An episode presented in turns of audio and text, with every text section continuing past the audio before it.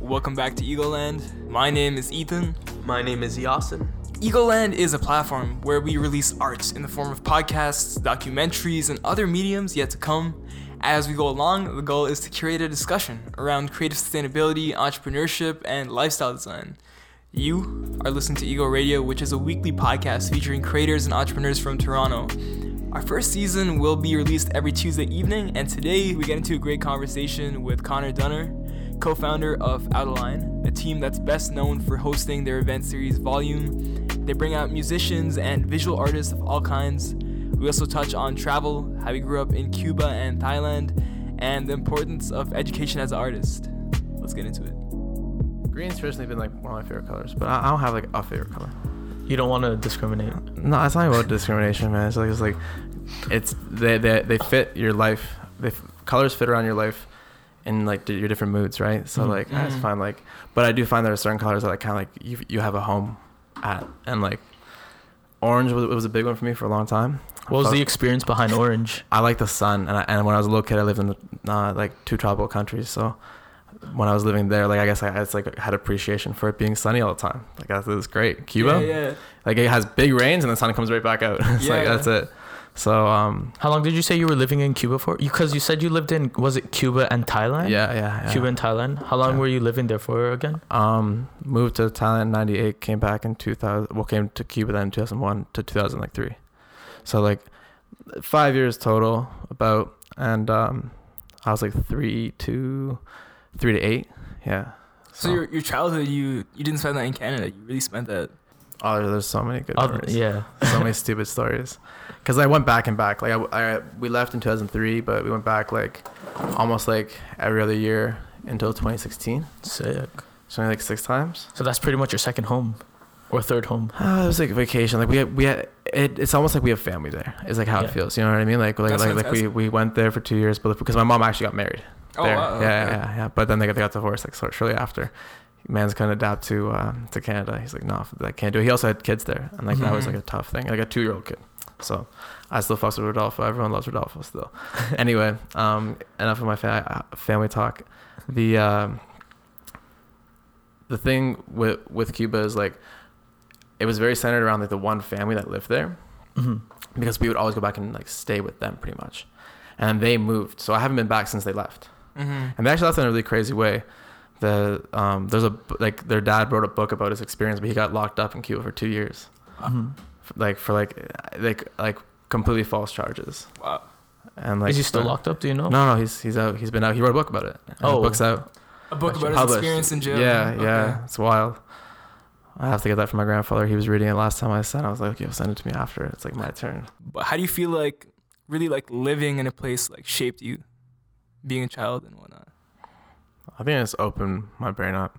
I think I think like there's a lot to be said about what my experience was there, but it was my experience coming back that I think was like the most the most influential. Like, and it was a time. I remember it being a really tough time for me. Like I went I went to one school because we were living like with my grandparents so real for a bit. before you get into it, just give us like a timeline of like what what your So, life was like. 2003, moving back to Canada Like so from Cuba.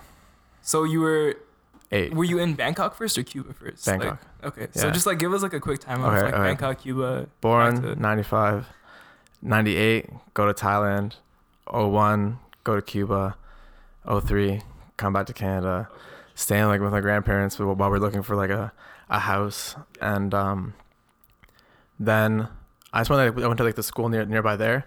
And like coming back, I was just through like this, this transitional time where like I had, I was just, I don't know if I was, if I was acting out or if I was, have, I was, I was just like not having See, the thing is, Not my, my, my, I I wasn't connecting with like how the school worked. Like I really was like fighting every rule. Like and I didn't mean to. Like I said some dumb. I did some dumb shit. I got suspended for like um telling the principal that I was gonna blow up the school with only him in it. I was like, yo, I'm gonna wait until you're the last person left, and I'm gonna blow the school up. And I, and I was just my like, my God, man. yeah, as an eight year old, I was I was I was awesome shit. But like You had a lot my of- my had a lot of teacher was also you. a bit of a like a bit of a shithead. she like took my my one test. Like I, I I wasn't paying attention when she gave the instructions, so I didn't do this one like booklet properly. Yeah. Yeah. It was like some kind of math booklet, whatever. Sure, sure. Like I answered the wrong questions. There was like a, a lot of questions we had to do, and she ripped it up in front of my face and threw it in the garbage. And she like called attention to the class to be like, "Yo, don't be like this guy." I was like, that's like, so there's enough. So I had three months of that, and then I ended up Yeah, cutting. that's what you want to experience as a child, trying to. Yeah, but I, like, I don't know. Was I bringing it upon myself? Like I have no idea. Like I can't remember that much. I just remember like, but that was the the time coming back, getting like getting um, immersed into the school system in Canada. Because in, in Cuba it was mad different. It was a, it was a Mhm. private school still, but honestly, my mom was a teacher there, so whenever I just like.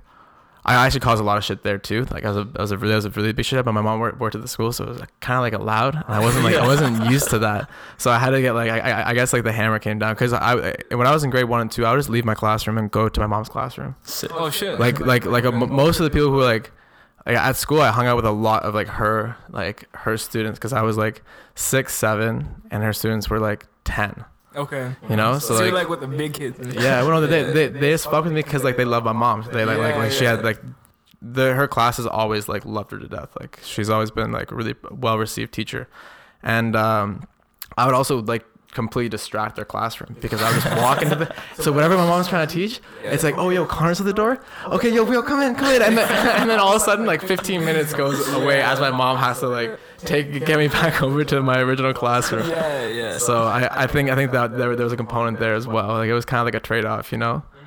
You fuck with this little kid, and uh, and you get to have like 15 minutes off. But yeah, I don't know. I, I, I but but I really feel like getting back in the Canadian system, you don't have that kind of freedom. Like I would I would try to just So, leave class, and I would get in that- trouble all the time. It's it's really interesting that you bring up how you were kind of like a troublemaker as a kid. Yeah. Because I remember, um, actually, if you could tell the story, that'd be great. You were, you telling me about like why you decided to name Out of Line Adeline. Oh yeah. Um well, it was basically just off of like I didn't want to go through the path that like everyone was telling me to. Like guidance counselor, mom, grandparents, like all the people in my life who were like supposed to have like my advice, right? Be my advisors. All saying one thing, but I knew I wanted I, I had planned in high school to stay for for extra year. Always. Like until and initially it was sports related but as I like I, I kind of like kept that idea even when I stopped playing sports, and uh, I was gonna do it just to work because universities and sh- is very expensive, and uh, and also like work on something like start building. Um, Just an event investment, pretty much a project. I knew I wanted to have my own business. Yeah. my whole life, like from when I was in Cuba, like I I think that that was always the plan. Oh, honestly, since age of three.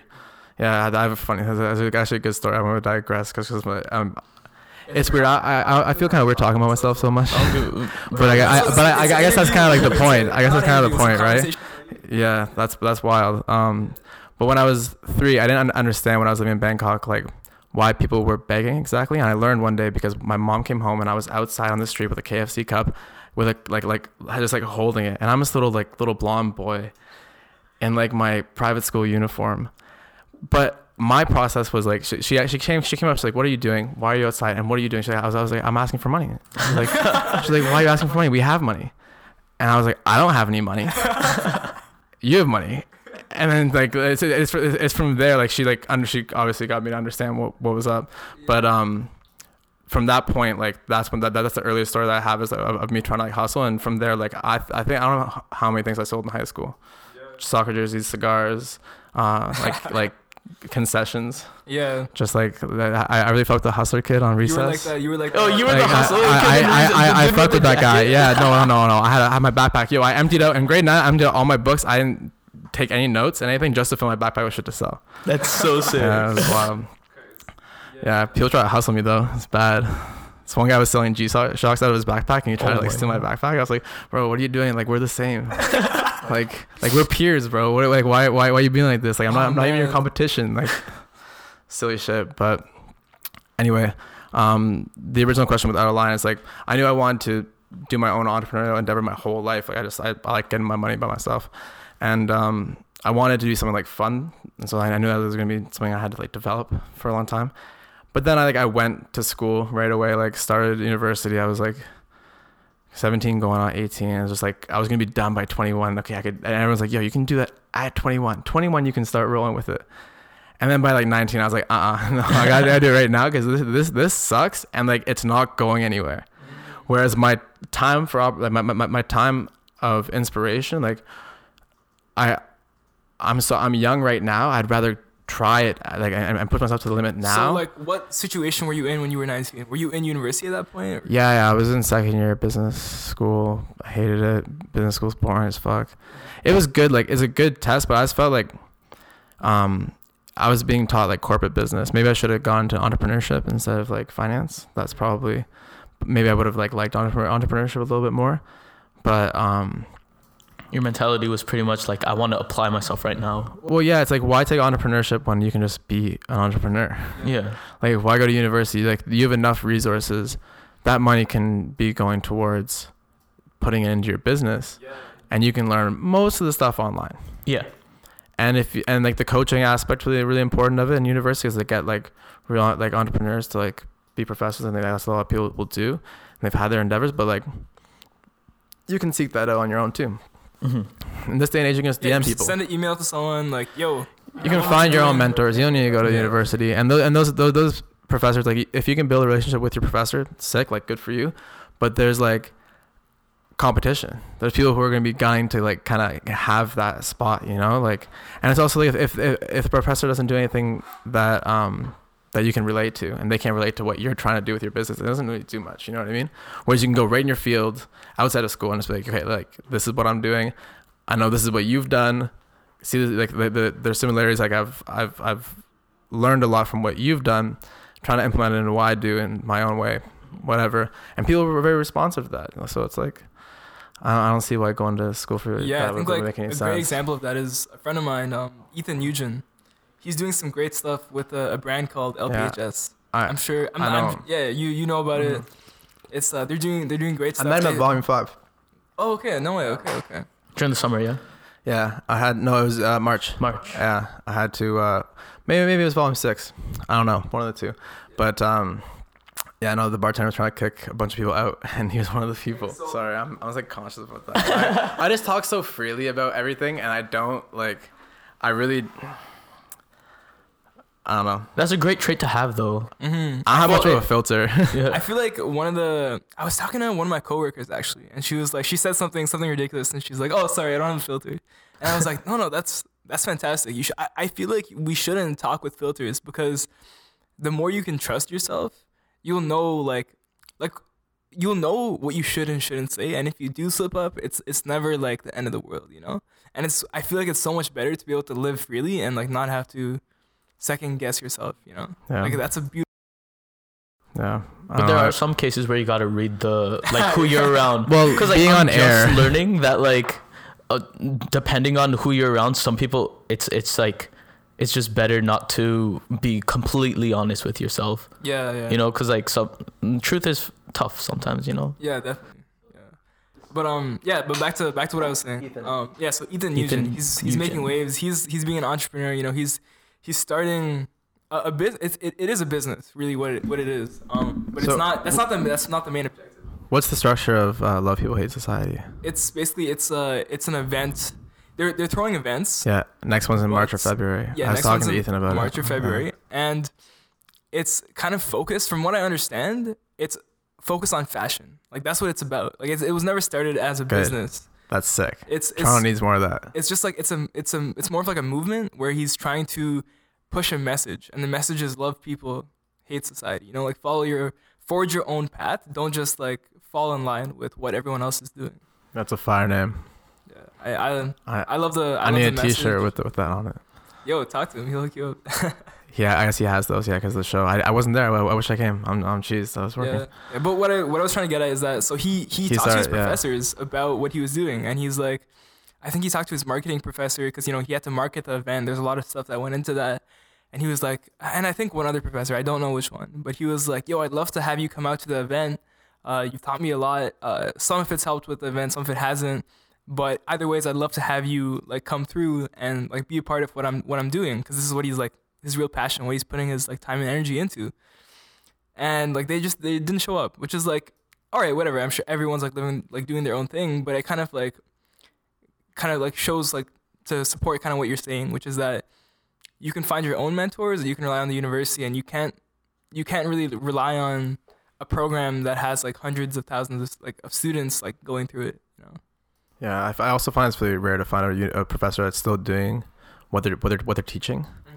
Like that's why my favorite professors are always the ones that are like part time Yeah. and they're actually doing what they're doing. The one finance guy that I had was like he was out of Toronto six days a week. He'd only be back in Toronto for the one day, and he was on different flights all over the country and the Sick. U.S. and Europe. Sick. It was cra- it was crazy. Like so he was doing the most. yeah, like he well, he works for like he works for a company that owns I don't know, it's like like billions of dollars of assets. Like he's he's he's he does his thing. He's in sales, so he's selling. Anyway, I don't know exactly what he does. I just know he really knows his shit because uh, But outline, tell me, tell yeah, me a little getting, more about. getting yeah, back to yeah, that. yeah. I mean, the outline the name came from me not wanting to go down the path that everyone wanted me to because like it is it just didn't, didn't feel natural, and uh, then I knew I wanted to drop out of school. Not I was going on a break is what I told everybody, but like I had no intention of going back if I didn't have to. Um, and at that point, I also was like really didn't like the school I was going to, which I think was a big factor. And I didn't like not being in Toronto. That was a big thing. I knew I wanted to be in Toronto, and uh, Out of Line has has been something like I I've been working on something in this area, um, in this like realm for a while, like since like seventeen, and with, all different people, and a lot of them just like like again you fail fail fail and they build up to be By realm, do you mean like collective? of, yeah like collective art putting people on and everything. I don't know. It's, was really like there's like there's like a collective of people doing something in the arts. Okay. Like and and and, and put and it was also it was always about put my my thing has always been about pushing the arts. Like and mostly about pushing those artists as well. Um, but That was phase one. After um, it was just going through the process, and uh, now you're in Toronto. S- well, Out of Line with, uh, started back back home. So mhm. Really? yeah, yeah, yeah. Goddamn. Like the the drop was I, I I was at home. Like the the whole promo video was shot like in Kitchener Waterloo. Oh no way. Okay. Yeah, yeah, it was whack. Um, it was whack. no, it's fire. Tell So, me, tell me about growing up in Kitchener Waterloo. What was that like? it's chill, man. Um, Actually, my bad. Before you even get into Out of that, line. the thing that uh, I really wanted you to get at with outline that you mentioned to me, I just thought it was beautiful how you said yeah, it. I, I, this- we, we, we, we, we've been talking of a lot about everything except for that, Except for that, Uh, it's which is, which is I- I- cool. That's how I'm, I'm gonna just goes. get to it. So it's kind of Yeah. it's kind of like you were you're saying how you were you were at was it Laurier? Yeah, Laurier. Yeah. So you were at Laurier. You were in your business program. yeah. You had a co-op. You were in the best situation you could have possibly been in. And Education. you, you, you were in line. You were in line to enter the workforce. Yeah, and exactly. You were you were perfectly in line to do what everyone was telling you you should do, and you were like, "Fuck this shit! I want to get out of line and do what I want to do." And that's kind of Said it better than me. Yeah, exactly. that, that's pretty much what it was. Like it was, it, it was that that feeling of being, and I I actually visualized it as like being in a line, and um maybe I was just going through some like dark shit, but I had I I saw like the line and it was like just all the students that I'm with just walking off a cliff. I was like, I was like, this is the- like we're walking into the the abyss. Like this is not what I want to do. Like I don't want that nine to five shit. Like people are just zombies. I just felt like we're all going to be like, like walking in line to go to go be Yeah. zombies. I can't. That was just where I was at right now, right right then. I don't have that same perspective now, but I, remember, I remember distinctly like that was my, how I visualized it, and I wanted to get out of that line. I was like, oh, I'm leaving. I'm going home. Fuck all this shit. Um, it was just weird. Like people were making weird sacrifices. Like people who I knew were making weird sacrifices for like their um, their career, like their career, prospective career, like Mhm. in- just in school. Like it was also like just the energy. I don't know. It, it wasn't. Uh, it wasn't a good situation. I'm glad. I'm glad I got out. I think. I think Laurier had a lot to do with it. It's just like just whack, mm. just whack. It was so boring. Like culturally, because I I I I like um a lot. Like I like diversity of culture. That's why Toronto's like such a great solution to to, to Waterloo. But like at Laurier specifically, like the culture is just like hockey and like country music, beats and hearts, and like like the amount of times that my my phone got unplugged at like my own function to play country music, and I'm trying to like listen to some hip hop R and B, like oh. Anything, honestly, anything but country, ABC, anything but country, I'm good. Like I don't want, any, I, I don't, I, listen to any other music. Don't believe you. No, It's like who listens to country music? a lot of people, man. Oh my, are you uh, kidding me? We're in Canada, man. Uh, you're, you're, you gotta remember. I guess I'm so like isolated in like not that culture. You Yeah, know? in in the rural areas, that's what they that's what they do. All of them. All you of also them. were saying you were like Not a big hip hop head growing up. Yeah, So that I guess because you were surrounded by a lot of like country music and hockey and stuff like that, where you well saying um from your trips you were your mind was like more opened and you were just more into different cultures. Yeah, Would you say eye, that baby. that like isolation kind of also supported the reason why you really wanted to just get out of line and do something else? yeah, hundred percent. Well, I mean, it wasn't even just like do something. Else. I, I feel like I always want to do that no matter where I was gonna be, but it was like do something else not here. like get out of this and see how like being influenced by a different um a different setting would do. You know. Mhm. and Toronto's influenced me a lot. Like, it's uh, and and the thing is, it was remotely when I was there, because I was just I was just paying attention to everything that was going on here. Mhm. Um, but yeah, getting back to the the thing with outline, you said it way way better than I than I I could say it. I just I'm glad- remembered what you told me. Yeah, see, I I didn't know exactly what what I'd said before, but Yeah, that sounded yeah. that sounded proper. That's pretty much what it was. I I I I'm really glad um because I, I again going back to the hip hop influence, you- you have like so many different collectives. And I, I just love like the branding for like like like Roc-A-Fella like I thought that was I, think Jay Z like Jay Z is one of my one of my favorite um I don't know my favorite I guess entertainers like artists just like people, artists, like he's he everything. Like he he he's, he's top of the list on so many things. Businessman, man, Yeah. pff, like crazy. Um, Tyler's on that like on that same wave, you know, yeah. like Oh, crazy. Yeah. Yeah, I don't know if I, I I don't know about Kanye West's uh, business practices. He's like saying we're talking about going fifty million dollars in debt, and I was like, wow, damn. Just in the song, like it's nothing. I was like, that's insane. Like ten thousand dollars feels like a lot of money right now. but yeah, who do you guys uh, who do you guys look at like for inspiration as far as like life structure, like what they do in their life? Do you, know, Oh. do you know what I mean? Like Yeah. I like I'll give, give an example. Like, I really like Tyler because like like the the, the fact that he wears cl- all of his own like Mhm. branded clothes is the coolest shit to me. Yeah. That's Yeah. like that's the coolest shit. Like that's wild. Yeah, I think for me it'd also be Tyler. Well, Tyler as one, as someone who could just who just literally his career is the things he wants to do, Exactly. and also another artist who does something like really similar to that is Action Bronson. For me, Yeah, Action like, Bronson's the way he lives his Sick. life, literally, he just Really, He don't, really wants I to don't know cook. anything about Action Bronson. dude's What's- a oh cra- he's insane, man. Okay. He's mad cool. So talented. A, a really good artist. Yeah. Like, Yeah. Really talented and like be funny. Uh, like absolutely hilarious. I, hilarious. have seen him on some Vice stuff. I think. He, he had he had a show on Vice. Okay. Okay. He's Yeah. had multiple shows on different platforms, or maybe it's all on Vice. I don't know. Um, but I've seen a lot of different videos. Have you guys seen the video with like him, Knxwledge, um, Alchemist. Tyler, Alchemist, oh the uh, and- smoking and, and joint, Earl- yeah, watching the, the, yeah, and and- there's like a green screen behind. Yeah. Yeah, all doing dumb shit. Oh, the man, that, those just- videos are great. yeah, Yeah. Action Bronson is really sick. What? How about you? For me, it would have to be like ASAP, ASAP Rocky. He's fantastic. His his vision and like what he's doing is so unique, so uniquely like his. Tyler, of course, and then another big one. He's not an artist. Uh, his name's Tim Ferriss. I don't know if you guys have Oh, business Yeah. guy, right? heard of him. Yeah, he he runs a podcast as well, and he's just like yeah, he's a crazy successful like businessman. He's done a lot of investing, and a lot of like what he does, like he puts out he puts out a lot of books too, and he's most well known for a book he wrote called The Four Hour Work Week, which is all about like lifestyle design and how to build a lifestyle where you're not a slave to your work, but you're still like working on things that you're really passionate about, which was like that's the like that's the mission for me, you know, to get to a point where it's like I can, my time is free. Freedom over your time, pretty yeah, much. pretty much my time. I got I got to read that book. Yeah, it's it's it's kind of like dense and like not that like it, it, the information is good. Uh, it's not a long book, but it's I feel like it's written kind of poorly. But it's just like if you can push through it and like What's get out the the information, best it's, thing it's that I'm just gonna go on worthwhile. Spark Notes. yeah. That's that's solid too. That's I'll solid. start with Spark Notes. You always you- honestly should always start with Spark Notes with a lot of those books for me, to see if you're interested in like actually seeing the, the details. definitely definitely. But I don't know if it's gonna have a Spark Notes. I so like it. I know earlier um, when we first met up, we were talking a bit about um, you were talking about a bit about how you like to design your lifestyle.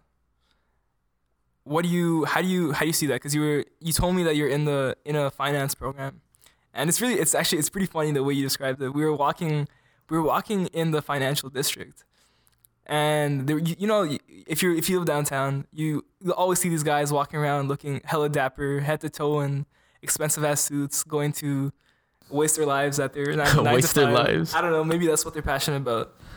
But Some of them are passionate about yeah, it. some of them like really. I know some crazy dudes in finance that love making money. Yeah, Mhm. yeah. and that's just their they that's their love hobby. make. I love that's a great money. hobby. Just making Those money. numbers get them off, man. Those Yeah. ones get them off more than anything. Like, yeah, it's wild. Yeah, so it's like you, you're like, if I wanted to make money, I'd go be one of those guys. And you put it to one of these guys in the suits who was like walking. Like four of them were like right in front of us, like walking. And uh, but you're like, that's not what I want to do. What I want to do is build a lifestyle where I'm working on what I'm really passionate about. Do you want to expand on that? Yeah, I guess I'm a bit of a dick for just calling out people on, on, on the streets, but um, I know that. Uh, yeah, I mean, being in school is just uh, more so something that I feel like I have to do. So like that's something that I, the way I budget my time in school is like very minimal at this point. I have to expand that for the next semester just because it's gonna be I have to take like, take like eight courses Oh, which is Christ. fucked. But That apparently, it's the equivalent of five courses. I don't know, man. But like, that's just how it is. It's different in Paris. It's stupid. Um. So anyway, I have to get. I have to do that. So I'm gonna have a lot more hours in class, and so I'm trying to get like. I'm trying to change up my my life design to incorporate that a little more, but I don't have to work anymore.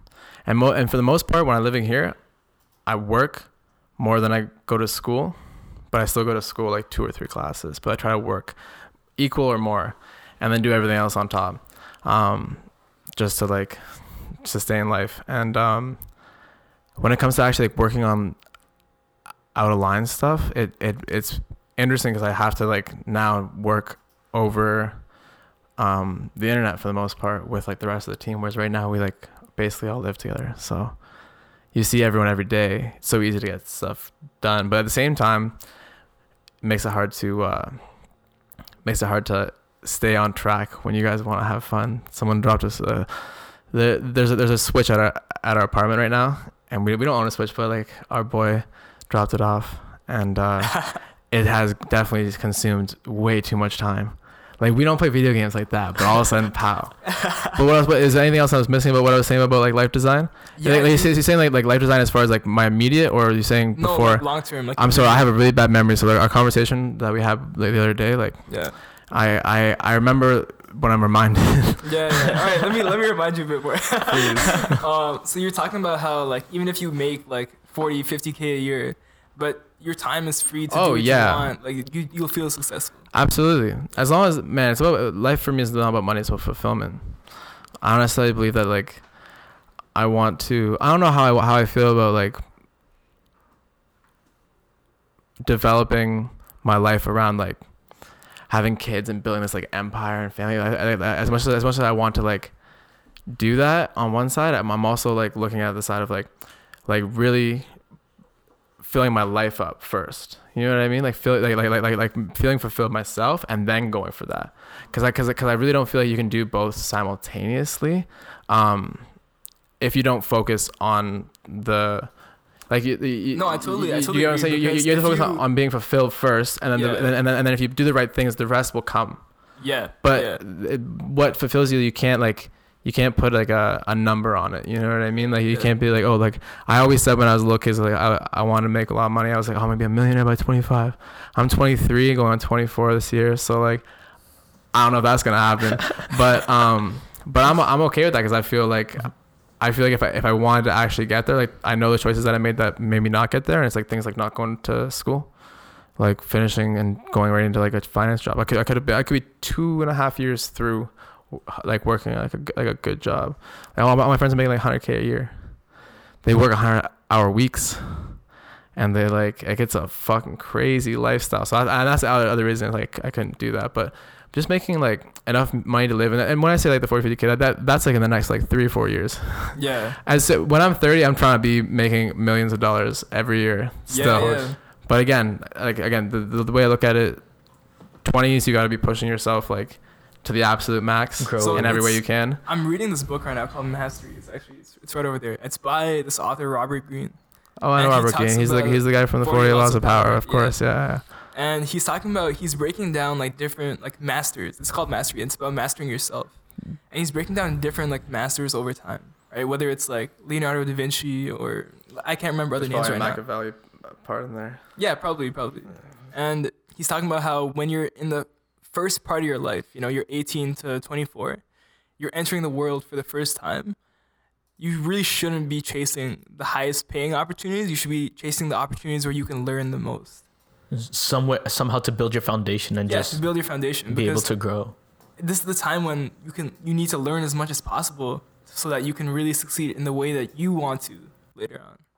No, that's facts. Yeah. And you just gotta know your limits.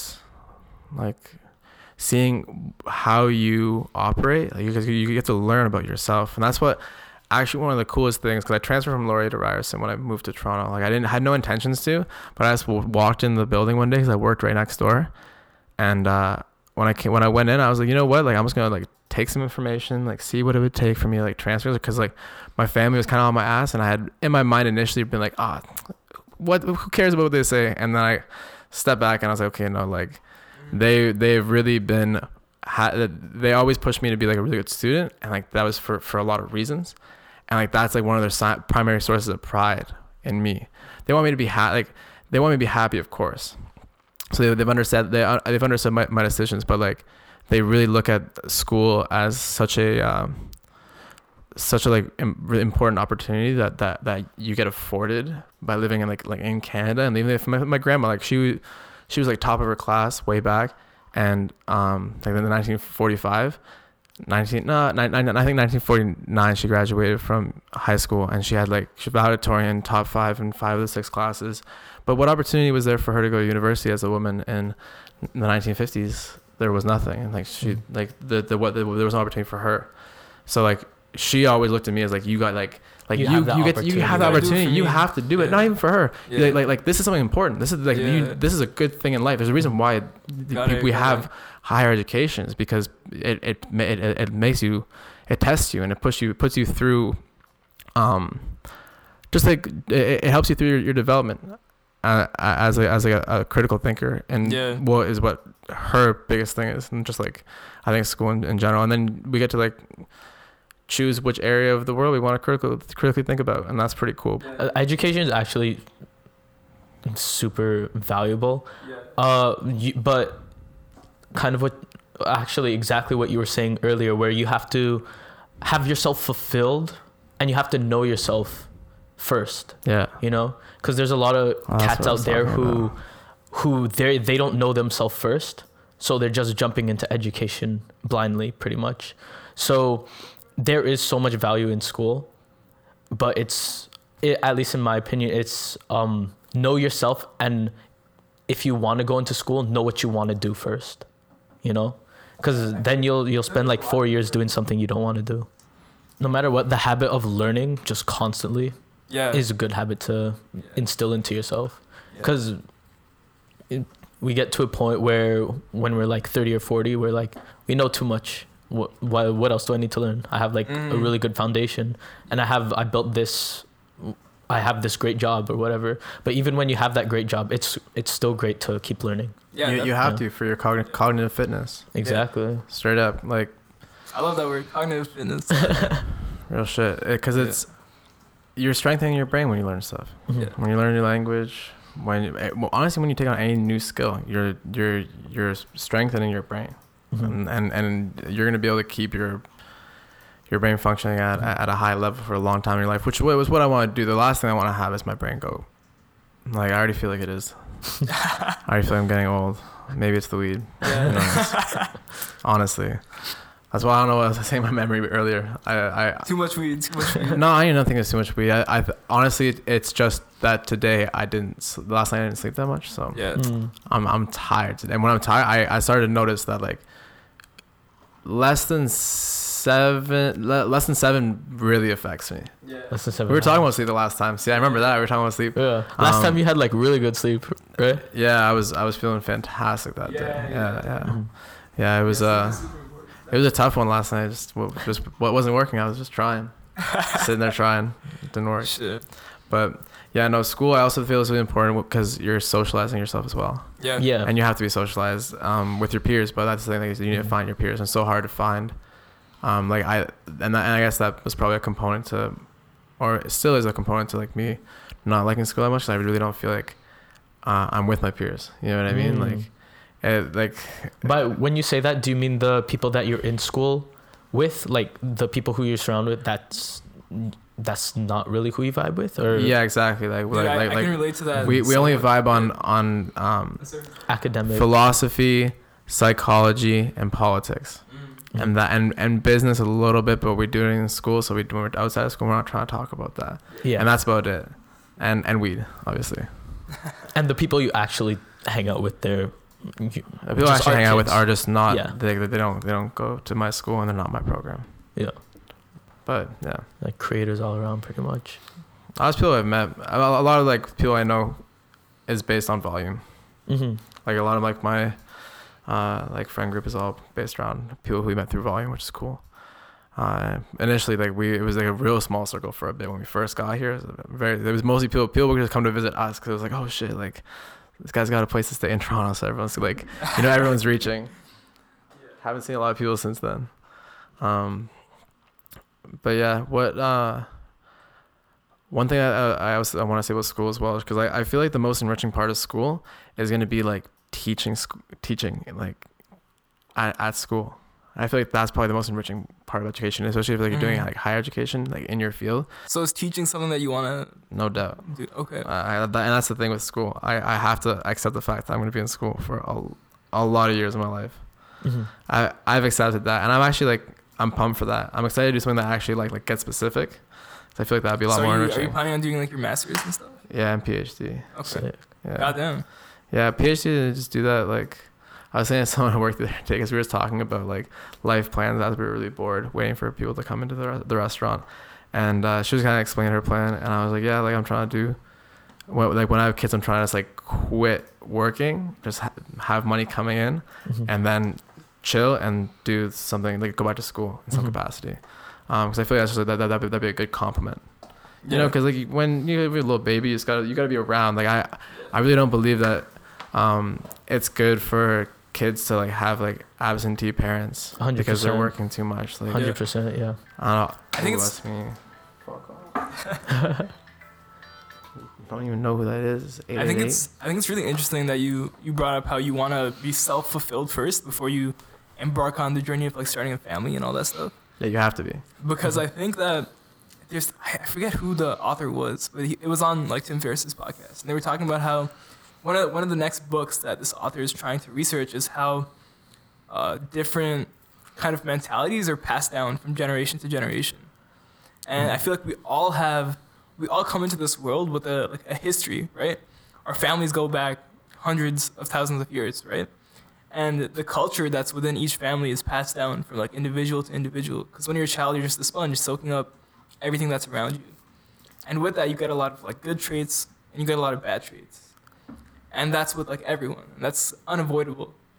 And I feel like it's so fantastic that you like see how you need to be self-fulfilled first because I feel like if you have like that family, you know, if you have like people to take care of and you haven't sorted yourself out first, you're, you're you can be passing down a lot of like That self knowledge, pretty yeah, much. you- yeah. And if, if you haven't sorted out your own like demons first, you could be passing those down to hmm your kids, and that's not something you want to do. You're gonna be learning a lot about that in psychology. I'm kind of Really? interested to hear. For sure, Yeah. hundred percent. I'm interested to hear because you said your mother was a teacher, right? Yeah, she's a psychology major. And kind of go sick, and kind of going off on um how um what the what your parentals pass on to you. I'm kind of interested to hear like what's the best thing that your mother ever taught you that you Um, still keep like as your core values. Honesty. Honesty. honesty is a big one. Um, never did my mom ever censor herself when I asked her a question. Maybe that's where I don't get my filter from. um, yeah, like if I asked any question, she'd tell me, Mhm. like straight up. And her friends would get pissed off at her they would they would see like or like my my family they get pissed off. They'd be like like why are you telling him that? Like she didn't play around. Like she like like the only thing she like played around with obviously like Santa Claus for for a bit and like the Easter bit. Bunny. But as soon as like I figured it out, she was like, oh yeah, no, it's just me. I was just fucking with Yeah, you. yeah. No, it's like it's just like this is what we do. That that's Santa Claus. He's an illusion. Like you know what I mean? Spoiler alert Spoiler. for all If the watching listeners who are didn't under who are under eight years I, old. I apologize. this is where you found out. But yeah, no, transparency is a Transparency is a really big thing, I, I, Yeah. and from there also like openness Mhm. Mm. Because she's a very open person, and she just kind of like raised me that way. I, I feel like I was being um, subjected to counseling every night at dinner. you know, like she was just analyzing me all the time, like that because that's her job is to work with kids who have a hard time in school. So she Mhm. So when I was having a hard time in school, it was like She was like, overtime. It was overtime for her. she specialized in just exactly that. Yeah, yeah, like that's what she does right now. She goes from school to school to help kids who are like having the most trouble. She's done a whole bunch of different things, but That's, a hard job. Yeah, really hard job. Um, the, yeah, no the, the thing with my mom and I is also like, I feel like uh, besides transparency and uh, openness, she just distilled like gratitude. Like Mm. we used to do this thing every night when I was a kid. We have to like say th- three things you're grateful for, like every night. Like I think she read it in like The Secret or something. It was when The Secret like first came out, Yeah. and she was like she's on all that really heavily. Um, and we just did that, and like that just kind of like I still do that when I go to sleep, like most of the time. That's really good. Yeah, Because That's it's easy to think about what yeah. you don't have. yeah. You know. I feel And- like it's human nature to, to Mhm. do that too. Yeah, to think about what you don't have. Yeah, yeah, because Yeah. you you become like satisfied with what you have very quickly, and then you're like, all right, what's next? Mm-hmm. Yeah. Let's just be like grateful. That's huge. They're like, oh, I have this. Even writing on the streetcar, it's like, yo, we're not in a country that's in war right now. Like Toronto, there's not like grenades going off everywhere. You know, Yeah, yeah. like you could just sit on the streetcar calm. You know, and then we don't notice that until we, Until- we're until Buck- exposed until to like Uh, until yelling. Like yelling. yeah, but like Yeah. uh, real shit though, because like how many times do you see on CP24 on the news that like a bus got bombed hmm yeah. in like Pakistan? That happens a lot. Like, I see it all, all the time. Mhm. There's always like in, in that part of the world that's like common. You're on It's a bus. just a day to day thing. that's wild. And like the opportunities that we have here coming out of uh, out of school, everyone's like, okay, you need to make like forty to like sixty k is like the is like entry salary Mhm. like range. If you make more than like forty thousand dollars a year, you're in the top one one percent of the world. Mhm. That's insane. That's wild. Like we have we're blessed with the opportunity just to be here. Like Mhm. I'm I'm grateful to be in Canada every day. Like I I, I will not tolerate any Canada disrespect. With that being said, it's too cold here. oh fuck! I don't understand who settled here. Like I like what it, what this place has become for the most part. Yeah. Um, but, but, it's like, who? let's move south. But like who settled here? Yeah, which city Yeah. do you want to go to that you've never been to before, and, and that you're not going to in the next few months? Mhm. Santiago. Santiago. Yeah. Why? I don't know. Where's You like the name? Santiago? Chile, capital. okay, yeah. okay. Um, I would love to go to the Andes. I want to go to South America. I want to go to Peru. I want to go Mm. to, um, I want to go to Colombia. I have a fr- oh, actually, I should see my friend. I'm going to Montreal next week, and I'm gonna see my friend. Hopefully, he's from Colombia. Um, so I want to check out Colombia, go to Rio. Just South America in general. I know you asked for a city, but I'm just gonna say South America in general. But Santiago was where I would start. That's step Why? one. Uh, why South America? Why You're not? just draw- man? Yeah. I have just it. drawn It's the it. Africa and Central America. Sorry, uh, South America. are Only two continents I haven't been to yet. Mm. So I I would like to go there, but I'm I'm gonna go to Africa when I'm in Europe yeah, because Morocco's right there. Morocco's gonna be fire. Morocco's a beautiful city. Yeah, I'm gonna smoke some opium. city. It's gonna be fire. Fire, fire. Don't. Hopefully, you come back sober. See what happens, man. It's like heroin, right? Hash Um, for sure. One thing, one thing that I did want to get into that I think I, I forgot about earlier is you were talking about how you mentioned it briefly, but you're talking about how like growing up in Kitchener there wasn't a lot of culture, Nah. and you just came from so much culture.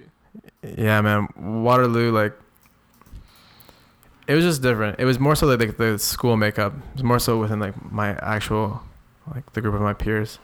Um, because at school in Cuba and Thailand, it was like very diverse, in, in Havana especially because the Havana, the, like, we're in Havana. All the embassies are in Havana, so all the ambassadors' kids go Mhm. to school, and they're they're all my peers, so they're from all all over the world, and still very culturally sound. Mm-hmm. You know what I mean? Like like like a, like like everyone was so different. Like everyone was like uh, there- was just the whole everyone was like radiating with their culture. Mhm. Like I I would rock Canada stuff all like, like it was normal for people to be rocking like something um like nationalist like I guess not but, but not like in a bad way just like repping like this is where I'm Repping from you know what I mean? Like every everyone would do that especially when the world it, oh when any, anything kind of world sports event was happening you'd see a lot. And then it's crazy like for like one thing that was really wild there is also like how unified everyone was because we'd all like celebrate celebrate like a remembrance day like together but like it was across all cultures like it was it was relevant to everybody Mhm. like look at things all over the world uh, and it wasn't just like World War II for Canadians you know what I mean which is what you experience when you're here so just like subtle things like that which was, which was like really different um, but the school was still kind of British Mhm. a little bit British. The Brits ran it, ran it. But um, yeah, I don't know. The the the So did you feel like you probably felt that disparity when you came back to Waterloo, right? Like that. Yeah, hundred percent. But then the internet came along, The internet came along. and the internet solves a lot of problems. a lot of problems, not all Does. problems. It connects you all around the world. Yeah, Yeah. solves problems and creates problems. I want to hear. Um, I'm just jumping straight into out, out of line. If you have like, okay, I'm gonna put you in a hypothetical situation. If you have unlimited money and resources, and you could do anything without a line, what would you like? You have mad connections to anybody in the world. What would you do? I just invest in education. I guess. I think. I think the one thing that I think is really missing is a long term kind of goal that it'd be cool to kind of like solve right now. So would you say you're saying um with through out of line you'd want to implement some sort of education thing? Yeah, I just think the curriculum should be revised in schools Mm. to give more opportunity to the creative fields. Yeah. And uh, I mean, it's really cool that it ends up being a DIY thing a lot of the times. Yeah. That's really sick. But I, I just feel like it has to be like instituted as like an option, you know? Mhm. And I feel like just like investing in like music um, at schools, like if high schools can be set up with a uh, a studio and an engineer, like that would be, be wild. If you take a little engineering courses like bar- as, as, like, as like an elective, what what difference is that in gym, man? Mhm. You know what I mean? Like what what what, what, you're learning, it's, a- like it's a tough skill. I just feel like give, giving those uh, resources available to people in Toronto starting and then branching would out be- across. That would be fantastic because it's like you look at like science, right? Or you look at English. There's like your regular English class. You might have a short story class. Science, there's chemistry, biology, physics, all that stuff. But for music, it's like music. It's like art. You have like one art class, maybe if you're like if you're lucky. And music, you know? you're just playing an instrument with like everybody. Like you're basically just like in, in this like That's little orchestra. What music is today. right? Yeah. That's an aspect of it. and it wouldn't cost like- that much. Yeah, and it's like why not take the arts as seriously as the other disciplines in school? And like how how much would it be honestly to like so look at it like this. My one of my close friends, out of line member, Universes, met him in high school, went to the same high school. And like grade ten, when he first started making beats, he's making beats in um like with this like group of guys who were all making beats in the one computer lab. Now like imagine if they're like those computers were loaded and they had a little bit of equipment and somebody who has been doing it for longer like even like him right now being able to go into a high school and like show people like what's up with how to like use stuff i feel like that would just be cool Mhm. um but you could and that's what you're saying throughout a line if i had that money. There's a lot of things i like to do too like having unlimited money unlimited resources like you kind of have to go with like if it was just me making that decision of what i would do it's gonna go somewhere else. But we're saying specifically with out of line i just want to find different ways to spread all that all those resources and money across education. And uh yeah just i guess i i, I guess start building the empire but well, what would you do if you had, if you If had I had unlimited, unlimited money, resources? unlimited resources, oh, but we're filming a movie. Oh, movie. like if I'm talking about like fire. creative project, we're filming a movie from Toronto. Like everyone from Toronto, we're making a movie about this place. That's you know, fire. this place right now, with all the kids on fucking Spadina just like walking around in chains and shit. We got to show the world what Toronto's doing. You know, Toronto really does have an interesting Yeah. scene. no one really sees it. Yeah. I I feel like it's really interesting, but I really want to see what other scenes are. Yeah. Mhm. Yeah. You know what I mean? Like maybe maybe it's like is it a, an exposure thing or are we still just like developing or people are still getting used to us? You know what I mean? Yeah. Like Yeah. because Toronto's different. It is different. That's the one thing Toronto has going for it for sure, for sure, for sure is that it's different. Mhm. Like there was a time, especially in music, like we were just like, oh, this is a Toronto sound. But now we're branching away where like they're the Toronto sound's a little bit more muddied. Like Mhm. there's different kinds of Toronto sound. If that makes It's sense. It's kind of like expanding. Yeah, like Yeah. there, you, can almost like hear the sound through like different neighborhoods that the music's made. Yeah. I find, but it's being just refined and distinguished pretty much you know what i actually really find it i actually really admire that um a lot of what you do and what you value because like i asked you if you have could do anything pretty much it- your your response is education pretty much passing it on to the passing on something to the future generation. What you're doing with out of line you're putting people on pretty much. You're giving people in the city a platform to showcase themselves. So again the same idea of passing on what you you can do to help other people come up. So um i'm interested was it was it the hip hop was it the um kind of open-mindedness that you had growing up that really made that a core value that you have? Or where did that come from I couldn't tell you, man. it's just something natural it came from Yeah. Actually, it came from the universe. I had, a, I had a theory that I, I think I, I brought up with you when we first met as to how like being in these like culturally like dense places and then coming to Waterloo, which is like kind of culturally sparse, like really like might have pushed you to want to embrace artists and help put them on.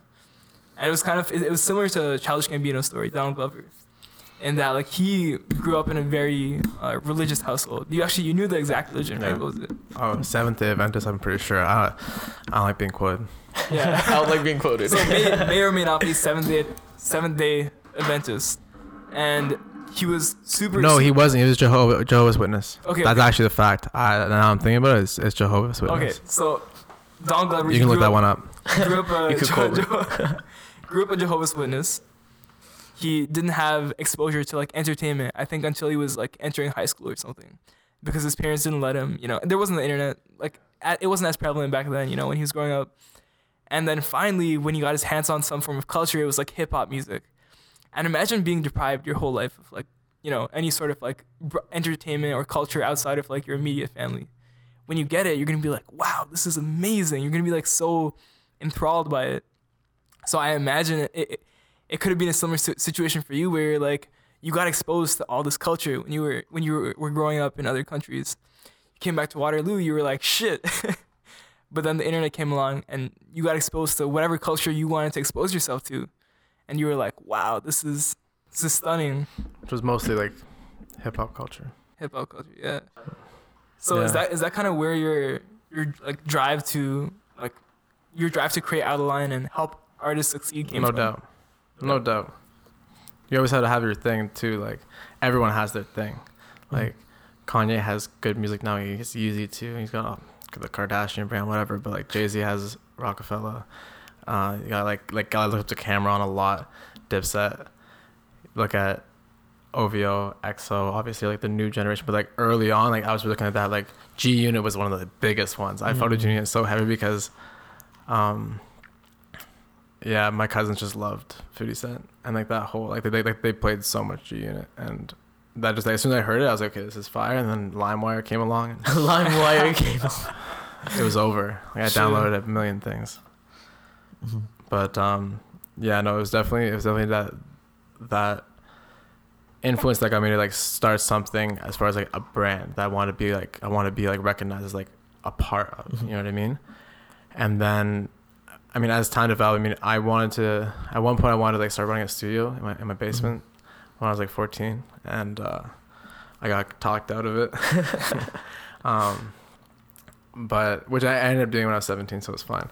Mm-hmm. Um, but I really wanted to like push and do something in hip hop, and I, and I really listened to, to Dr. Dre. And I just remember my, my family being like, like you're white, you can't do anything in hip hop. like, what do you think? Like, like the amount of times that in my family, like my they, they like teased me for like like quote unquote like wanting to like be in hip hop, like wanting to be black or something like like is is too many times. Like I get teased away from that like a lot. Which when when you're a younger kid, like it actually takes a toll. But it was like man, like, I just like really liked the the music. Yeah, I, yeah. I really related to Tupac. Tupac was like a, a really important, Of course. Really important um, role model, honestly, which is kind of fucked up to say. Pardon? Great mentor, pretty much. Yeah, I mean, I just like I looked up everything, and I looked up every, every conspiracy about how he died and how he's alive too. I don't know. I just like I was really into conspiracies for when I was like 11. I've watched too many things about 9/11. Like went through and listened to all the people's voicemails they like left to their family. Like, honey, I'm sorry, but like I'm about to die. Like this and like oh it's Oh my so it breaks your heart. And I was like 11 year old. I don't know what I was doing to myself, but like it was. I, I it definitely kind of like set me back. I was like, At 11 years old, you have like a wall with lines and everything. You're trying to solve 9/11 Yeah. like 10 years later. Yo, because that's just it was sad, man. Like when you see the humanity, and honestly, that, I think the re- reason why I looked into that because my mom, because we were we were flying so much when I was a kid, because we were living in mm-hmm. other places. She mm-hmm. Didn't like let. She made sure I did not find out that they were passenger planes, Mm-hmm. and I didn't find out until I was like ten. And as soon as I found out that they were, they were passenger planes from watching some Adam Sandler movie, and it, was, it wasn't a very good movie. I remember What that, do but you I mean remember by passenger? like there's passengers in it. I I never knew I never knew that, that they were like commercial airlines that got jet, hi, hijacked. I thought I Oh, thought I yeah, thought I yeah, thought it was like like just like uh like more like a kamikaze situation. Okay, okay, okay. Because I was like six when it happened, right? Yeah, And my mom yeah. was like, she like yeah, like she told me later, and I said yeah, I kept that from you. Like I tried like avoid you finding out, and you just like ha- didn't find out for a couple of years, and Mm-hmm. obviously because I was like a little kid, like what little kids looking up uh, looking things up about 9/11. But then all of a sudden I'm like, oh shit, I didn't know the full truth, and then I Yeah. started looking up and like the it's rest funny. of history. The more people try to hide things from you, the more you really want to like look it up and find out what the truth is. It's almost like the opposite. They achieve the opposite. What's of what forbidden is tempting. Yeah, always. Yeah. It's, a, it's an age old tale Mhm. where So can't like, get just over to it. switch switch keys.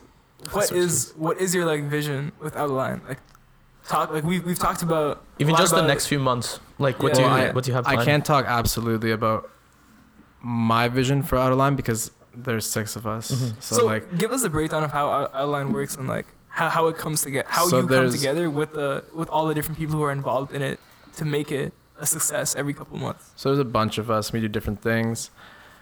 Got me, Gavin, aka G Minister, Kevin, Justin, Green, Universes, and uh, Universes mainly makes beat takes takes, care of audio stuff, and um, everyone has a role like general, like general like there's like you're, you're gonna help someone else do what they're doing, Mhm. but his primary thing is like producing music. Uh, Kevin and Justin are making clothes, like like Mad Madman, like they're they're crazy. The the The stuff that they're from the putting out, they're they're crazy. like they're Yeah. putting it online tonight. Oh, Sick. goddamn. Yeah, yeah. Was is this the first time it's been put out online? no, there's been like a Depop and a couple other things, but like Oh. Do there's you a shout out the website? oh yeah, yo, it's uh out, just follow Out of Line Studios on Instagram. Mhm. Yeah, even though like it's already gonna be dropped by now, but like by the time it comes by the time it comes comes out, Oh yeah. but uh check it out still because by the time you guys listen to it, it's gonna be even more fire. Yeah. Like these guys are getting better every single day. Like they're hustling and their their logo is so tight. Like the way they they created the branding, I'm I'm mad impressed. Like you know sometimes you like look at your friends and you're like damn, like you guys just like did some crazy shit. Like Mhm. that's that's what I'm watching right now every That's day when I'm hear. at they're Yeah. they're like up every night like hustling. Mhm. Yeah, so look forward to seeing some Out of Line Studios produced garments at Volume Nine Yo, on uh, on February 11th too. You know what I'm saying? They're gonna be for sale. Uh, no, we're probably just gonna fit people up with it. okay. sick. Yeah, performers and stuff. Um, that's the plan at least. Uh, might have a few things. We'll see. I actually don't know. I I, Yeah. I let let them handle it. Uh, That's their that's their Realm. contribution to Out of Line. yeah, the Okay. Green and, and Gavin and I are working on like doing more media stuff, but that's a that's a long way. Uh, it's not a long way away. We're probably gonna be dropping soon. Like So let's get into kind of like, as much as you want to share the behind the scenes of like Out of Line, because what people see when they come to the event is just like coming from someone who's helped organize events in the past. Like, I know it's really there are so many different aspects that you don't see when you're just an attendee at the event. So it's like, what's what's what are some of the what's some of the stuff that goes into pulling off uh, these events, and how how do the team members work together to make it happen? Well, we a have been getting way better at doing volume. Like last volume, volume eight. Shout out way cool. Shout For- out, way cool. Ooh, Shout out way cool. Shout out Winnie Studios and shout out all the photographers. I'm not naming all everyone right now because like it's hard. There's a lot. you know, a- After after that, that's the seventh volume with like six photographers. I can't list everyone. Mhm. Yeah. you know what I mean? I just always remember. Um, I could if I thought about it, but anyway, we've been getting better at it. Like this is the first one that I feel like we actually like we were actually really proud of ourselves for. Um, but pretty much just like go through. We we are, we're always looking into what's happening around us. We're constantly being introduced to people just by other artists playing someone's music or you just see on your feed like another artist gets a sick photo by a photographer you check their feed you're like oh this is sick follow up like that's literally like how a lot of people how, how we find a lot of people and then we just like send Just the natural network from person. Oh, this person is associated to this person. Pretty Yeah. much. yeah and was and, and then we just we just look at the things and like anything that we think is like cool we just like we just reach out to the people um the music side like again just like listening to soundcloud like heavy going on instagram and find just like anyone who has like soundcloud links going through people's followings to see any like gaps that you miss because like the city's so big there's so much talent and the main point of volume is to give artists a platform that they don't have the access to. And there's a lot of artists that do have access to like to certain platforms. And um there's aren't enough platforms. So we're trying to find music that we really really believe in and like artists we really believe in and give them yeah give them the opportunity to have like the show is like it's kind of like a solo show. Most of the shows in toronto you get like really long bills. And um people are there just to see their friends Yeah. Mm-hmm. and when their friends not on stage they're talking they're not paying attention like it's very Oh, yeah, rare just, just this last weekend, I was at an event. Like you described it perfectly. That's that's what it was. that's what it, they all are Mhm. and that's how we started doing volume because we were talking with the uh, the gallery only one gallery shout out only one gallery Shout out. and um So what exactly is only one gallery? It's a gallery. It's what? It's a gallery. It's just a gallery. it's a gallery Yeah. It, it, it's run by the homie Kais you can find all, all this information on onlyOneGallery.com, by the way. Um, but it's a, it's a fire space. Like, uh, do a lot of different things with different companies, a lot of corporate events. But our event's different. Like, it's one of the um, most events like Volume, like charge something, and like our thing was like we need to make this as accessible as possible. So we're gonna make it free, and we're lucky that we got to work with the gallery on that to um, to just like co- collaborate and um, and putting together something that everyone will, will, will recognize. You know, like Mhm. the space is is, is, is, is so like it's just so it's, it's such a beautiful space. It's big. Like you, you always want to go to a warehouse party, but Mhm. warehouse it's like, it's like a pretty warehouse. You know, like, Yeah, yeah. like, like, like, it's, like it's a really nice, like it's a really beautiful open, blank slate for us to use high ceilings. for whatever we want to do, which yeah, is like a there's the really fun. Rooms, there's the stairs. It's Yeah. fantastic. But that's one. But only one gallery is uh is like Kais's endeavor. Like he, he used to run it out of his apartment. Oh wow. Yeah, like he's he's been hustling doing his art thing. I, he's been a, a really um, important mentor to Out of Line. Like that's, Mhm. and like we we just met by chance. So shout out to Only One Gallery. But what is Only One Gallery? There's just a gallery. It does things. Does works with different artists to do different installations. Puts on shows, um, and then also like uh, rents out for event. Okay, so you're one of the people that they rent out. to. Yeah, exactly. Yeah. Cool. cool. and uh, where it's it's crazy company too. When you go on the, on the website, the first thing you see is because Virgil did a show there, like 2017 Really? May. Yeah. Wow. Um, a lot of people part next door. Then showed uh, Drake's um, views cover shots, like that the, the the album artwork Yeah. was shot in in there. Say word. No yeah, way. real shit. Yeah, that was through a different. There's a couple uh, businesses that operate out of that space Yeah. because during the day it's not the most relevant for only one gallery, but it's useful for like photography. It's funny. Um, one of the guys, Kevin, his sister is a, a model, and she was there getting photos taken of her, and he was there on like out of line business, and they, and they didn't, they didn't know that they were going to be in the same place at the same time, Oh, shit. and they just happened to run in, into each other. So like, there's a lot of things happening. It's a really, it- it's, yeah, it's a well used space. Like they do like weddings and stuff too. Wow. Yeah, yeah. So um, so yeah, that, that's the only one gallery to answer your question. Um, Okay. but before that, we, we, we, we were talking about Oh, volume and like and, and, and well, we're talking about mostly like the guys Yeah, in out of line. like so universe and yeah, and then you're saying like we get like give it behind the scenes. So we find the artist. Once we find the artist, then we just like start putting together. So like, how how can we brand this show around the artist aesthetic? And um, I just feel like we've been getting better and better with that. There are some things that, like the way I look at it, there's some things that we need to continue doing, some things that we need to pause doing, and some things we need to start doing. I say pause because there's some things that are really good ideas that you can't pull off yet, Mhm. and so you just gotta hold that in the back and get good at other things, and then bring that in later. Yeah. Um, and and and so like there's not really much behind the scenes. We we run the event pretty smoothly at this point. Um, I, I- we've had so many setbacks in the past, like so many uh shows. I think the first show that was like a that that, that got us into like a B so to speak was volume volume five, because like there wasn't like like we, we had things we had some things go wrong at other shows and like that was like How's the first volume like? trash. What what went? What was all the things that went wrong? Obviously, it's trash. It was the first. It's the first thing. Oh, Yeah. no, dude, it was a great night.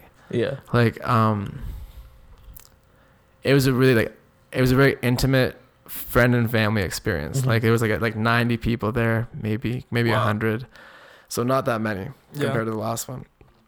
And um, space was really empty. We only used the front room, and it was really cool. Like, we had an incredible artist do the visual installation. Her name's Trudy. Um, she had her her art being projected onto the big wall, and that was the only light that we had. So it was like super dark, which we learned was a, a bad thing because we didn't get any good footage. Yeah. because we, we didn't have a Sony A7 yet. That's that camera's so good in low light, but we had some shitty camera. There's like did not pick. You couldn't see anything. Like, it, like the actual event you could see, but yeah, it was whack. Nonetheless, uh, yeah, it was it was pretty chill. We didn't have a film photo wall. It was it was a fun experience because it was like oh like That was we we could feel that it was the start of something sick, but we were kicking our our asses like the next day. So like I, as soon as we got home that night, we were like, yeah, that, that wasn't that good, and we like went back to the drawing board. Volume two was better, volume three was better, volume four was better, and then we've been getting better, better at certain things. And now I feel like this past year, like the past couple volumes, we've gotten better at everything. And I think the most recent one was like the the the most well produced. Um, but that was a rare. Like we we had set up for that one for a long time actually. Like I had talked to Kyle on the phone for Outline Magazine in January, so like this time last year, and we are like, yeah, like way cool's for sure doing a volume this year, like just way cool. Dude, I want to say, I've only been to since six, six, Yeah. seven, eight. That's still a lot. All of them were incredible. Yeah. Thank you. Like, uh, Well, you, you- say you say like, oh, eight was probably our best one, bro. All of them were incredible. Thank you. Like, I feel like as the organizer, you can see everything that goes wrong. Exactly. As an attendee, especially for the ones that I've been to, they've all been from the outside. It looks like they're all executed like phenomenally. yeah, I'm I'm glad to hear. Like, it's nice to hear that. Yeah. Thank you, Like- because yeah, like something about the, uh, I guess the atmosphere or something about the atmosphere you and pull out a of really line. good crowd. That's what Yeah, it is. yeah. our community is the most important thing in Mhm. volume by far. Mm, definitely Amazing people. one of the best events in Toronto. I'm not even lying. Yeah, that's, yeah. that's like the only reason why I go out.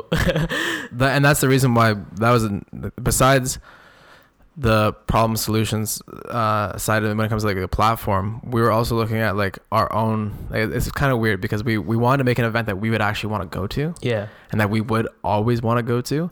Mhm. And um, it's just funny you do that to yourself and then you can't go. Because you're too busy, like, running Yeah, yeah. Like at, at some point, uh, I look forward to directing Uh-huh. volume. So you Yeah. could just show up and chill. Yeah, yeah. Like somebody, somebody will do the the nitty gritty, like putting the stage together and doing all the wires and all that. Like I'm at some point, hopefully, be able to um take a step back because it also gets in the way of our uh, like opportunity to actually network while we're there. Because when you're there, I just feel like you just get if you're in a line, you just get pulled from every single side and people are trying to ask you questions and like your friends are like oh like this person was asking like what this is and like what is it about and it's like yo i have a million things to do right now i'm not trying to explain what we do or what this is like just enjoy yourself Yeah. have a good time like this is where the bathroom is there's drinks over there if you need me like let me know um so that uh, being able to take a step back and actually be able to like connect with people that's like that's what i look forward to Mm-hmm. That's on the list. yeah That's absolutely on the list of things. but I appreciate you guys. You, you guys, it's kind of kind of words, man. It, it makes me more excited to do the next volume. Not that I'm not excited. I'm, I'm actually one of the most. Uh, I'm. I you're, al- we always get excited for volume, but I feel like because we're like, uh, like four and a half weeks out, we'll we'll be. Um, I- I feel pretty solidified in what we're in, what, in like what we're doing, and I feel like just the the cast that we have right now is gonna work really well together. yeah, like everyone's co- uh, the artists that you have pl- lined up for it, they're pretty much cohesive and it Yeah, very works really well together. Yeah. If you could like theme it like with one word, what would the theme be?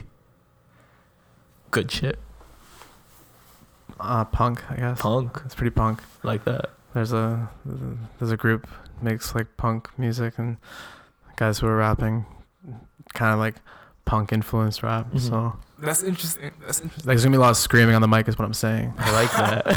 yeah If you're into screaming, come, Come- out. If come you're not into I- screaming, I think- maybe you'll be into screaming.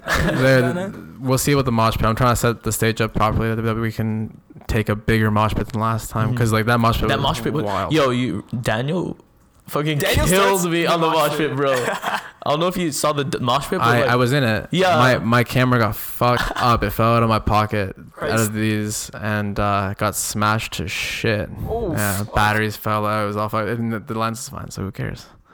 But As long as it works. yeah, yeah, that's wild. It's a tool. It's a tool. Your camera's a tool. You gotta be willing to take it into those environments. Absolutely, especially when like it's way cool. And I I joined for the Sonic mosh 'cause I, I knew I was going to. I knew it was gonna happen. I knew I was going to like get in there. So talk about a little bit about how you build relationships with artists and how. Volume, Okay. just volume. mostly volume. Yeah. Mhm. Um, the strongest relationships have all come through volume. Mhm. Uh, I mean, you just you, you get to see the, we, the, the rehearsals. We've done like a lot of interviews with people before, um, before they put they, they they have the show. So we get to like meet them before, talk, and then, um, after the show, everyone's always like super happy. Like like for the most part, we've had a lot of really good responses from people involved, and then from there, um, I don't know. it- it- It's it's just like I I think it's just because the relationships. Uh, a lot of the time, like not with everybody, but like a, like a lot of the relationships when we, we do build a relationship with somebody, it's it's pretty pure because like we're coming to them off of like respect for what they do, and a lot of times people uh, in this in, like in, in the creative arts uh, don't get enough of that, like especially like in real life. Mhm. And like I, I, it's funny. I, a lot of times when I meet somebody who is contributing to volume in some capacity, like I'll just be like telling them like how, how much I love like certain things, like like what songs I'm listening to, what like like, like I'll point at the photos that I like all, all, all that stuff, you know. So it's like, uh, and, and it's, it's all like my own genuine emotion because I'm I'm so excited to to be able to see the, the talk to the person who did like who who made that song, who took that photo, who who made those visuals being projected like and like be able to ask questions and like and then they can like interact and so i feel like a lot of us are like that if not all of us like and so i feel like that uh i feel like that just like builds good relationships. And again people also like the opportunity. Like and it's and, and like it's it's like a fun show for everyone to bring like their friends to. So it is, it is overall like a, a lot of times i feel like people have a good experience. And so that's just, like, we all we always just start relationships on a good note. And then from there it's like it's really just based on mutual interests and like like we're gonna be closer with people who have like the same interests as us and like the same humor as us and all that kind of stuff. Like like that's like way cool for example like we're we can all talk about like like listening to the same thing and be like and then have a conversation about about the same album that just came out and like make jokes about the same stuff and those guys are hilarious those guys kill me they they they'd be good on a podcast yeah. they need to have their own podcast Really? do. I, I, I would honest. I would honestly just go. I, if they want to do it once a week, I would reach to Brampton with all my equipment and just record them. Yeah, do it. Do it. Yeah, in, If you in July, time. in July, Yeah. When you when you're back. when I'm back, yeah. Yeah. So talk. We haven't even talked about Paris. What's what's going on with that? I was going to school. It's blessed. It's like like I'm uh, going to school on exchange from Ryerson. It's blessed because you pay Ryerson tuition to go to a way better school, and I kind of fuck with that. I I have always like had in my mind that I'm a really good student, so being that I haven't focused on school that much, some of my marks, eh, not not not up to uh, anyone's standards, my family, myself. Like I, I've lied about a couple marks. I hope my family doesn't listen to this. They probably won't. Um, and I, uh, I want to go and see what like a harder, better school is because like Ryerson's a good school for business, but it's not a great school for business. You want to be challenged. Like I never had like my options when I was coming out of high school was Laurier, Laurier, Laurier because I was staying home to do school. And I one of the I one option was to do like a double degree at Laurier Waterloo in like math or computer science, but that was going to be a lot of work. And when you're trying to do something on the side, not having it, you know, like all my friends who did that, that's all they did. Um, so I never really even thought about going to like U of T or McGill, like the more like established institutes institutions. And given that I do want to pursue school, f- like, um, after my my my bachelor, like, I want to be able to go to like good schools. So I wanted to see what a, a good school was like. So that's why I chose Paris specifically. Um, I want to go to London first. I want to go to London just because I like the London culture and I wanted to like check that out. But the school that was there was just like, like it wasn't worth it. Like it was, it was a, um, it wasn't as good of education as Ryerson, so it didn't make sense. But to go to School, it was like a better education because like it is a bit of a sacrifice. Like I have to like pay more money. I have to pay double the rent that I pay here now. Mind you, like we um we pay pretty cheap rent to be living downtown Toronto. Similar setup to you guys. You know, it definitely makes it a lot easier when you're willing to share space with people. Definitely, definitely.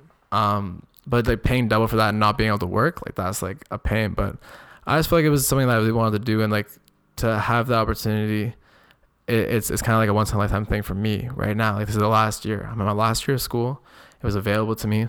It's a way to go out and like kind of go out, um, Get Having a lot of fun.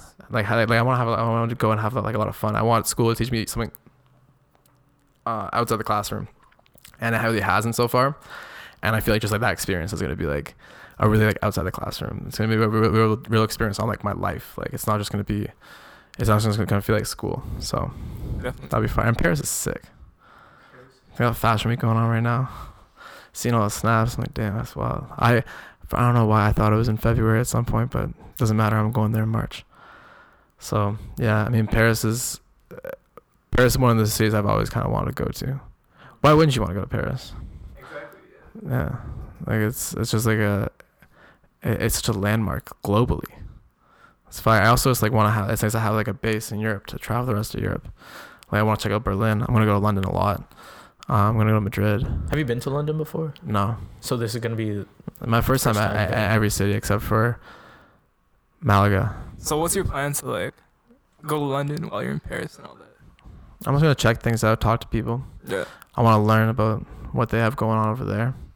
I feel like I've been pretty. Uh, I, I've been observing what Toronto is in art, music, all that stuff, and like the, especially the, like like the younger DIY generation of it. I'm interested to see what they do there, see what I can learn. Maybe they do things way better. Maybe they have like the the platforms that they have there could be a lot more effective than the ones we have here. And there's ways that we can pull that back. So I really, I really want to go there on like a learning mission.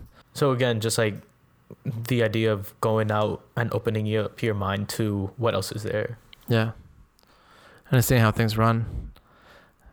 Because I, I think that there's like going to be a good, um, especially London, just because I feel I really feel like Toronto and London, London. they're like sister cities. well, every, pretty like, I. I really feel like they, they Yeah. are 100. percent Um, and with that being said, I feel like the music from Toronto could really break out there first Yeah. before it broke into the U.S. And I feel like that, that that's that's just like a cool option as well. Because right now, if you're especially like in music, I feel like if you want to make it, you got to go to the U.S. And it'd be just it'd be sick if Toronto artists went to UK. Like the one guy who did, that was Tre Mission. First guy, He's out, he's out, he's out there like making music, dropping. He was he was here for a while, but I don't, I don't know if he's if he's back now where he is. But he was living in London for a long time, and he's working with like really established grime artists, and, uh, and he's Canadian, and it's, it's I I think that's so fire. I feel like, and he's done well for himself there, and I I feel like there's a lot of artists who could go there and like have their music be well received, but like and Wake Wakel's an example of that. Yeah. Like, Like, cool would do really good in London. Have, are they going? I just feel I don't know. Hopefully, You know, it sounds like you um there's like a prospect to make that bridge from Toronto course. to uh, like to have out of line make that bridge between Toronto yeah. and just different cities in the world. Hundred percent. We gotta go international, man. This place is. Well, the thing is, is it's not just about. Cause yo, get, getting to the states is a different thing. I do not want to go to the states. I don't like America that much. like to be completely honest, um, I had a dream of like living in LA, like you said earlier. You would like want to live LA half the year and like here half the year. I don't know if I could do it. I just like I wanna. I I I I, I want to see Europe more. To be to be completely like like, like I I I heard this thing once from uh, a family friend who's lived all over the world, and it's something that like he- he disclosed was uh, something that he, like is just like a, a saying, but the saying goes: if you want to make money, it's live in America. If you want to enjoy your life, live in Europe. Hundred percent. Okay, okay. And I and I kind of get that idea. Like I feel like it's a real rat race over here, Definitely. and uh, and there it's different. There's a lot of places in the world that that are like that. Um, but I just feel like our culture isn't. Uh, There's a really interesting article I read recently, and it's it was about like the title was something to do with like millennial burnout, and you you probably see a lot of articles like that these days. I've seen it. But um, do you do you know the article I'm I'm referencing? No, no, not the article per se, but, but like in I- I- general, you know what I'm millennial burnout. Yeah, Yeah. So and it was talking a lot about how the way that we're raised nowadays in North America, it's your ultimate like value is productivity. And you're kind of raised to be a product, a product that serves whatever like business or industry you're entering into. And you only feel successful when you're like the best product possible.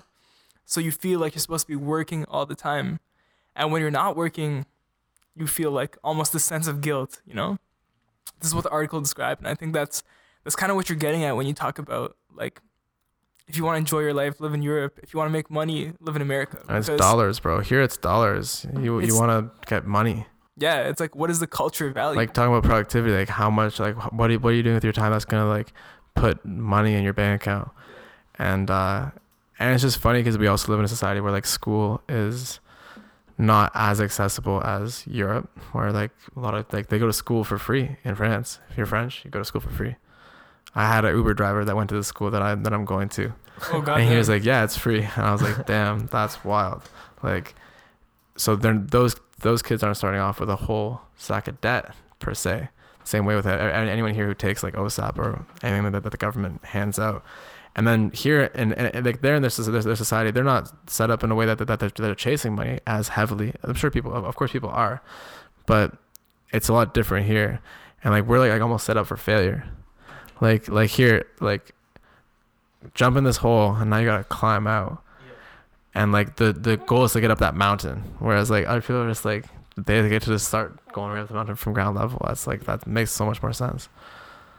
I really like that uh, comparison between North America and Europe because we all grow up in North America pretty much. So um, what we what our surroundings have been was that core, I guess, capitalist kind of mentality to to work to make money to that to be successful in this life you gotta like you gotta have your job and everything. But um visiting because i i've been to europe a couple times and you could really feel the difference in the in just the atmosphere how how people spend their days. People we in Europe you just walk slow you you enjoy the nature you enjoy the city you enjoy like the architecture and what the the city has to do. It's not you're not necessarily caught up in oh I need to make this meeting. You're like you're just enjoying what you have because it's it's it's life you know What you have, you're grateful for it. exactly You know, like I don't know. I, this is all subjective for me because I haven't lived in Europe. Mhm. But everyone I know who has said that they live in Europe describes it in the same way. So I'm gonna guess my experience is gonna be somewhat similar. and I, I just want to see what that's all about. That's gonna be interesting. And I feel like again, I talk about like design your life, right?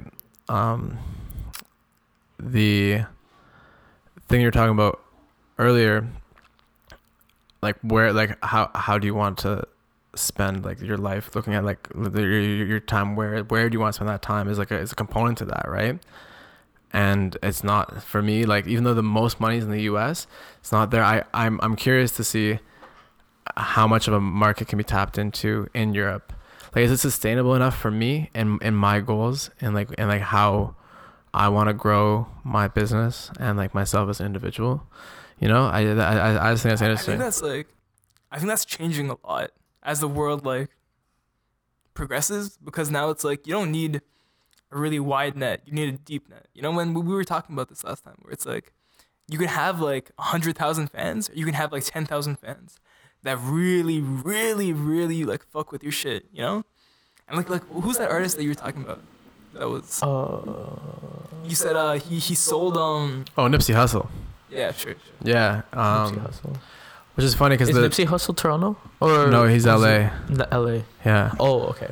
I remember this. he um it's funny because the design your life thing i heard for the first time from the guy who had the idea with nipsey to do Wow. that that project where i think i don't know if they sold it for like a thousand for a hundred or a hundred for a thousand but it was a very low quantity you could only get like the actual copy of the project like, they didn't put it out online and made like a hundred thousand dollars just off that because there was there, So were, there he- were enough people only released the album on like CDs, yeah uh, that's and a, the only way you could get it was if you bought the CD. Well, yeah, but it was expensive. It was, wasn't available. I remember it sold out. I think the first day. I remember Jay Z bought or like Roc-A-Fella bought ten or ten percent. I think is what it was. But you can look into the story. Like it's it was very interesting. The guy, his name's Mizzle.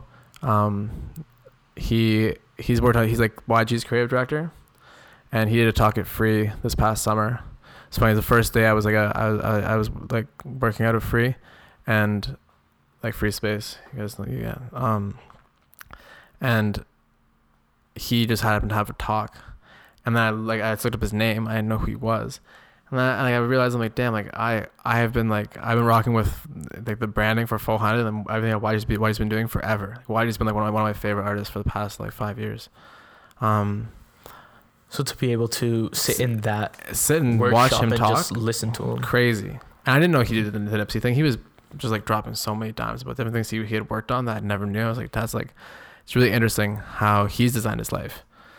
And like he talked a lot about his, his priorities, and his, one of his biggest priorities is being a father, which I fuck with heavy. That's like the cool shit. That's why I was saying like, kids go to school, those go together because like working like working to run a business and like taking care of kids. I just don't think this, this is a good, good idea.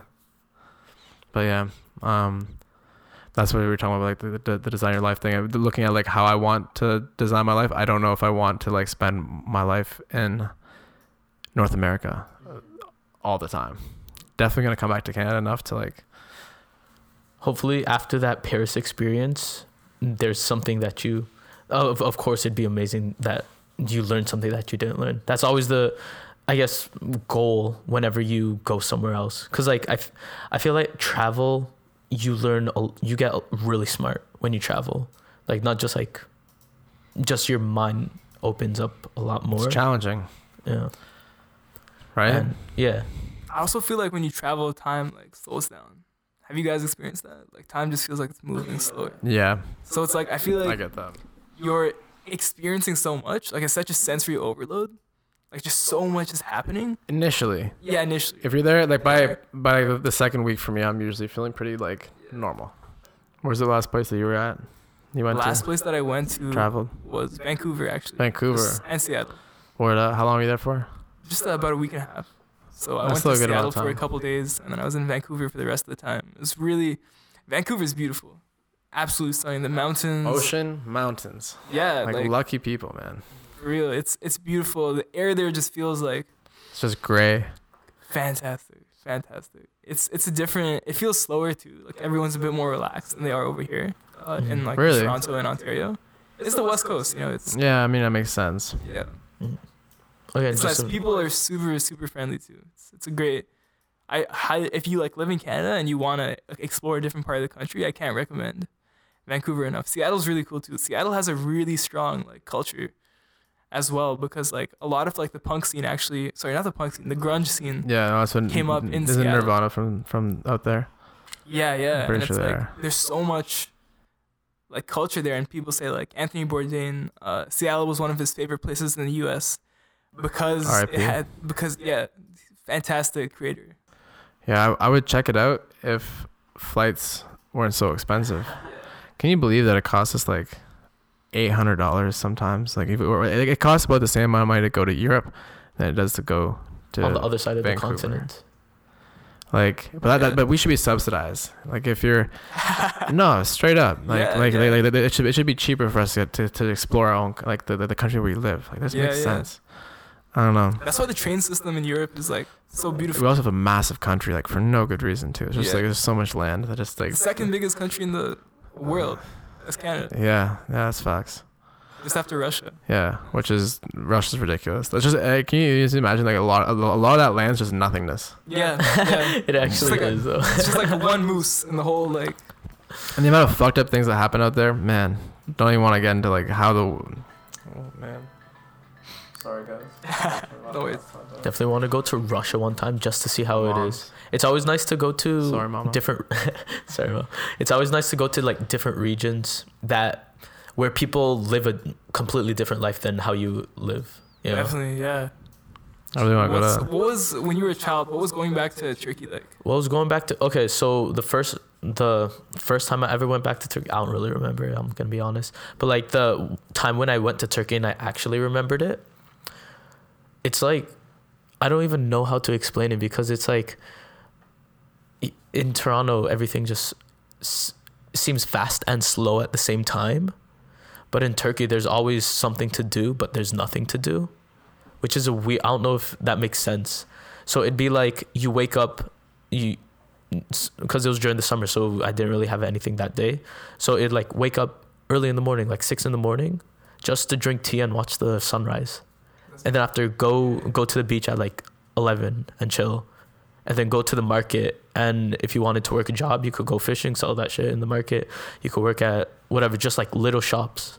You know, and it's and it's nothing serious like oh I want to build this empire. It's just like yeah, this is my shop. I'm just selling cheese right now. You know, I'm selling cheese and chilling at the beach on my off time.